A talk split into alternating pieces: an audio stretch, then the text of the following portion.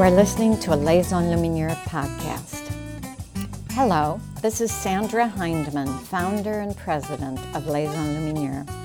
We specialize in manuscripts, miniatures, historic jewelry, and other small scale works of art from the Middle Ages and the Renaissance. This occasional series records our lectures and gallery talks, insights from new publications, and interviews with collectors and scholars. Our aim is to offer an ever wider public tools for learning about the diversity of our activities and the breadth of our interests. Welcome and please enjoy today's podcast. Hello, everyone. Today we're going to be discussing medieval measurement, um, specifically beginning with a history of measurement generally from ancient Egypt even to the present day, and then we'll delve into a few of the really interesting topics that come out of questions around how measurement was used in the medieval period. We're following up on our last episode on time and books of hours with an episode on measurement and medieval manuscripts, and also on the spiritual quality of measurement for medieval people. I could here dive into a variety of topics, from architecture and architectural diagrams to medieval maps, farmland, and political boundaries to subjects related to health and measurement. But all these subjects will have to wait. Today, after considering time and sacred ritual last week, and on the heels of our episode on amulets and talismans, we will focus on the medieval history of measurement and then explore one of the most commonly reproduced and measured late medieval sacred images. That is, the side wound of Christ. So, the earliest known measurement systems were created sometime between 4000 and 3000 BCE among the ancient people of Egypt, Mesopotamia, and the Indus Valley, perhaps also in Iran as well. Early Babylonian and Egyptian records and the Hebrew Bible indicate that length was first measured by the forearm, hand, or finger, and that time was measured by the periods of the sun, moon, and other heavenly bodies, as we discussed last episode. When it was necessary to compare the capacities of containers such as gourds or clay or metal vessels, they were filled with plant seeds, which were counted to measure their volume. The Egyptian cubit is generally recognized as having been the most ubiquitous standard of linear measurement in the ancient world. Developed around 3000 BCE, it was based on the length of the arm from the elbow to the extended fingertips and was standardized by a royal master cubit of black granite, against which all the cubit sticks or rules in use in Egypt were measured at regular intervals. I'll touch on this idea of a master unit of measure shortly. So, when means for weighing were invented, again, seeds and stones served as standards. For instance, the carat, which is still used today as a unit for gems, was derived from the carob seed. Although the concept of weights and measures today includes such factors as temperature, luminosity, pressure, and electric current, it once consisted of only four basic measurements mass, or weight, distance or length, area, and volume. Basic to the whole entire idea of weights and measures are the concepts of uniformity, units, and standards. Uniformity the essence of any system of weights and measures, requires accurate, reliable standards of mass and length and also agreed on units. A unit is the name of a quantity, such as, for example, a kilogram or a pound. A standard is the physical embodiment of a unit, such as, for example, the platinum iridium cylinder that's kept by the International Bureau of Weights and Measures at Paris as the standard kilogram. So, thinking back to that master cubit of ancient Egypt made out of black granite, we can see that this idea of a standard or a physical embodiment goes all the way back to the beginning of measurement concepts. A unit is an arbitrary amount of material. Thus, there must be an original measure to measure the unit against, a master unit. Ancient measurement used the body, but also measured by the body, with arms and feet and fingers often being used as reference material. Medieval Europe inherited the ancient Roman system with its Greek, Babylonian, and Egyptian roots. It soon proliferated through daily use and language variations into a great number of national and regional variants, with elements borrowed from, for example, the Celtic, uh, Germanic, Scandinavian, and Arabic influences, and there's also original contributions growing out of the needs of medieval life at this time, adding to the great diversity of different units of measurement. This caused a huge problem across medieval Europe as there was no standard of measure. A determined effort by the Holy Roman Emperor Charlemagne and many other medieval kings to impose uniformity at the beginning of the ninth century was in vain. The great trade fairs, such as those in Champagne during the 12th and 13th centuries, enforced rigid uniformity on merchants of all nationalities within the fairgrounds and had some effect on standardizing differences among regions, but the variations remained. A good example is the ell, a universal measure for wool cloth, the great trading staple of the Middle Ages. The ell of Champagne measures 2 feet and 6 inches, measured against an iron standard in the hands of the keeper of the fair, and was accepted by the other great cloth manufacturing cities of northwestern Europe, even though their bolts varied in length. In several other parts of Europe, the ell itself varied, however. There were hundreds of thousands of examples among measuring units throughout Europe. Measurement in the United States and the UK still follows the altered medieval model of measurement using feet and inches, although the other national systems that emerged in the medieval period were generally reformed and reorganized over the centuries and ultimately replaced by the metric system. By the time of the Magna Carta in 1215, abuses of weights and measures were so common that a clause was inserted in the charter to correct those on grain and wine, demanding a common measure for both. A few years later, a royal ordinance entitled Assize of Weights and Measures defined a broad list of units and standards so successfully that it remained in force for several centuries thereafter. A standard yard, the iron yard of our Lord the King, as it was known, was prescribed for the realm, divided into the traditional three feet, each of 12 inches. So, what of sacred measurement in the medieval period? What made a measurement sacred? Of course, measurement was an important sacred tool in a variety of sacred contexts, from suggesting how to reproduce sacred spaces to allowing for virtual pilgrimage. For example, there were pilgrimage maps that used increments of time rather than mileage to communicate the distance for a pilgrim who could not undertake a journey, such as a monk or a nun. Scale representations of certain holy items, people, and places further supplemented virtual pilgrims' imaginative tools that they had available. These scale representations, which are known as metric relics, include manuscript illustrations of the wound of Christ's side and the implements of Christ's torture, which collectively are known as the Arma Christi.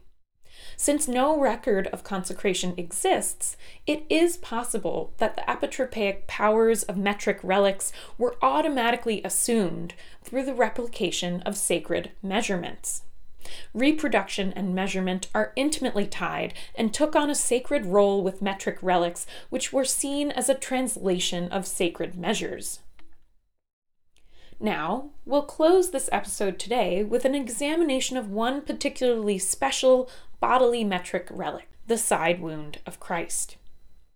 Over the years, we've had quite a few fascinating manuscripts and miniatures at Les Enluminures with such wound measures, that is, with an image of the side wound of Christ depicted to scale, as it were.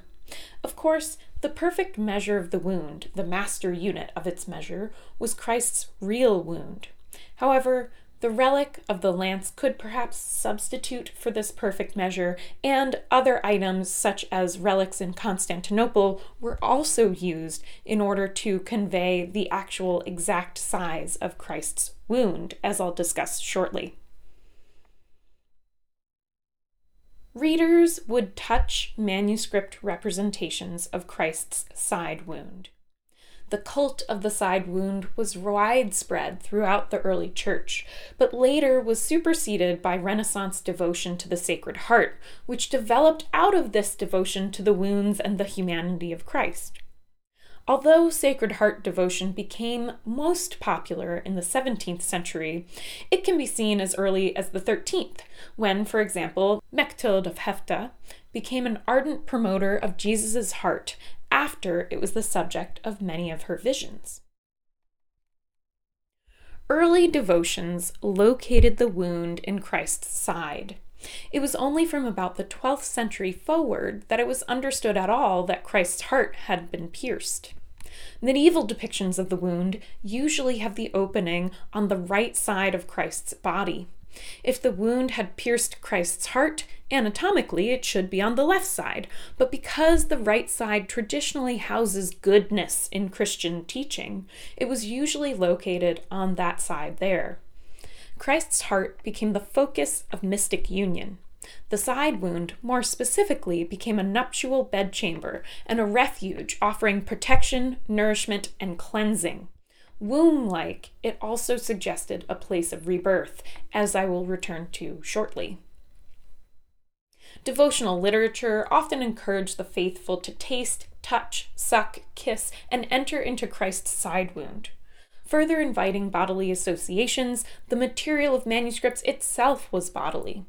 Parchment pages were made from animal skin and was often viewed as having residual energy from the life lived by that animal and, just like all things, also as containing a divine essence.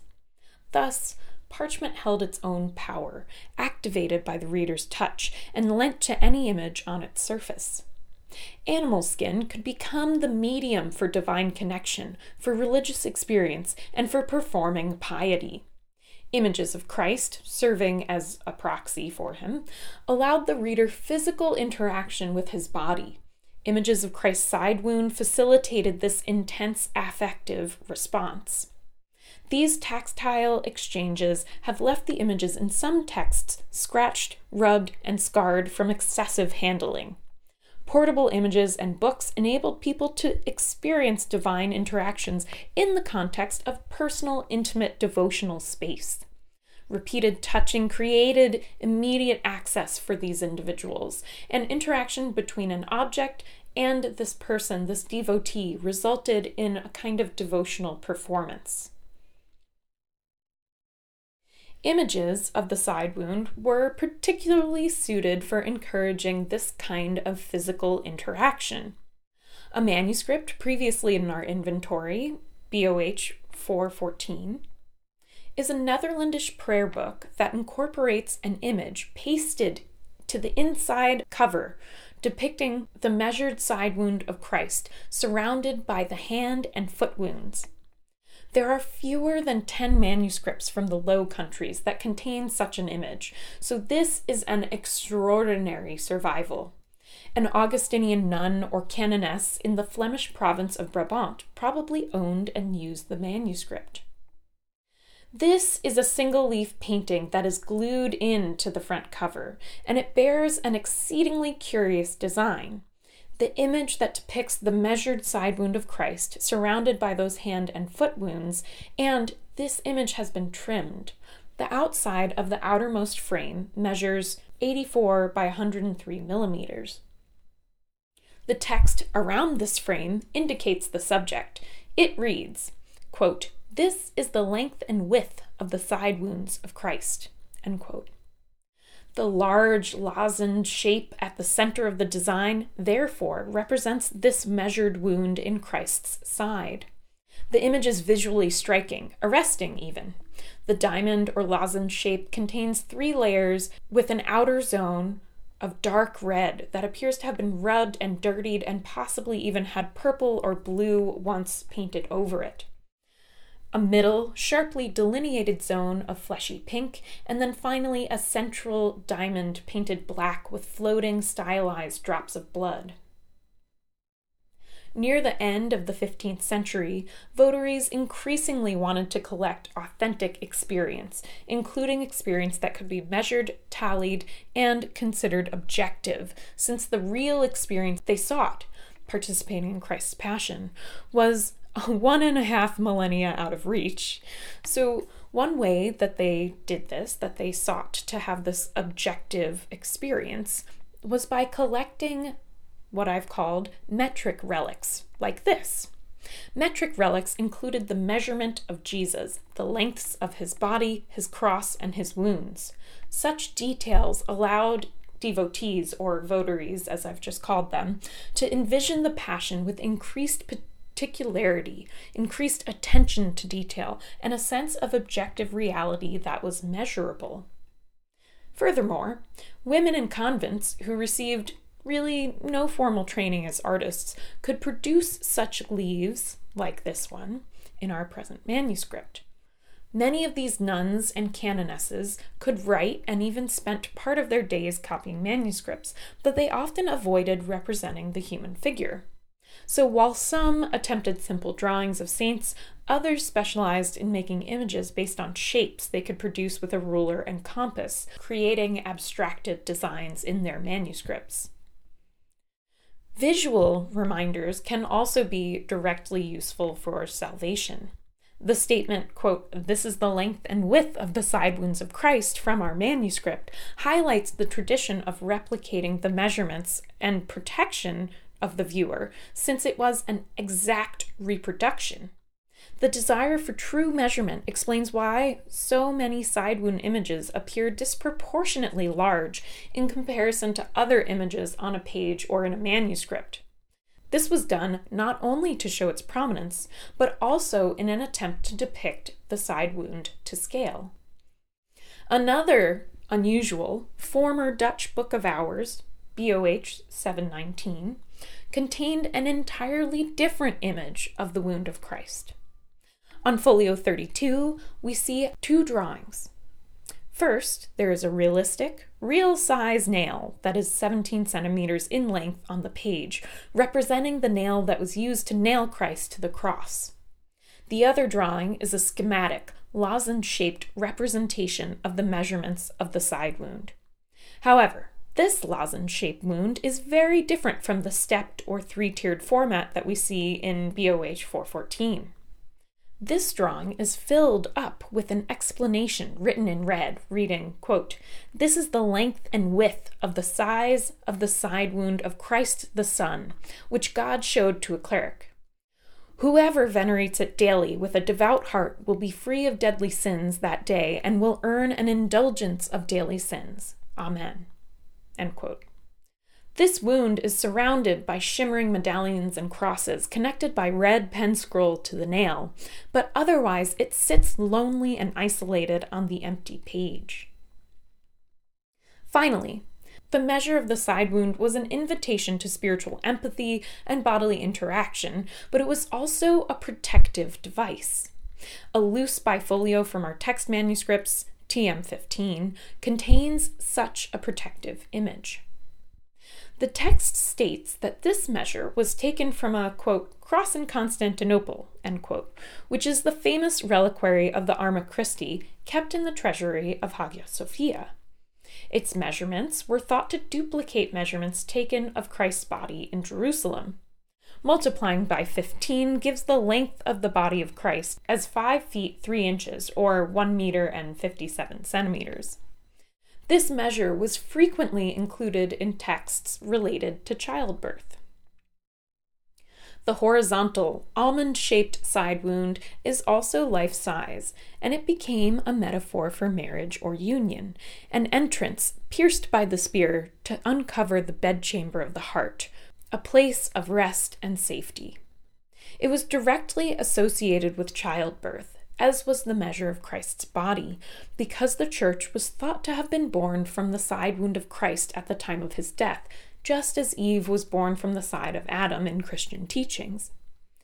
Its striking visual similarity to vaginal imagery undoubtedly encouraged its frequent inclusion as an illustration accompanying texts used during childbirth.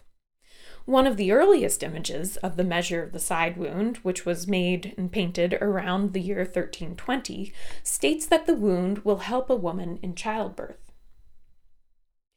Folio 2 verso, the reverse of our wound image, reads, quote, this is the measure of the holy side wound of our Lord that was brought to the Emperor of Germany from Constantinople in a golden shrine or reliquary so that he might never be harmed in battle. It is said that he or she that is born under the protection of this measure, or that wears it on his or her body, that person will not die of a sudden death, nor be harmed by fire, water, storm, arrow, spear, knife, sword, nor by any enemy. If a woman wears this measure during labor, she will give birth without complications. This is all approved. Also, every man in battle, if he says the following prayer, or carries this measure on him and does not swear, the side wound will protect him from his enemies, and he shall not die from a bad death. So, medieval people measured bodies, measured by their bodies, or perhaps I should say with their bodies, and reproduced bodily measurement. The use of the body as a tool, as a vehicle for understanding the world, greatly influenced the development of individual spirituality in the later Middle Ages. Affective piety consisted of an emotional devotion to the humanity of Jesus individuals devoted themselves to meditation on the body of Christ, on the size, shape, and nature of his wounds and his pain. The image of the wound of Christ participated in such affective piety practices. It was bodily, but also abstract. Taking the form of a lozenge or a vaginal almond shape, the wound is always presented floating on the page, removed from the body, and thus literally objectified. But being made into an object, the wound became a site of meditation and of measurement. Devoted individuals who owned books reproducing and replicating this image would measure the wound with their own bodies, forming a direct bond with Christ through the physical, somatic knowledge of its size and shape. So, that's all for today. Our podcast continues to expand, and it would be really helpful to all of us if you could subscribe and rate this podcast in your podcasting app. You can access the podcast through any app, including Apple Podcasts or Spotify or Google Podcasts. And to subscribe, you just need to click the plus sign icon at the top of your podcast player. We would also love to hear your thoughts about this episode's topic. Do you know something about historical measurement, affective piety, or metrical relics? Let us know. You can find out more about the manuscripts I just discussed on our website, uh, both textmanuscripts.com and lesenluminures.com, and you can reach out with comments and questions through our social media at Lesenluminures. Thanks for listening.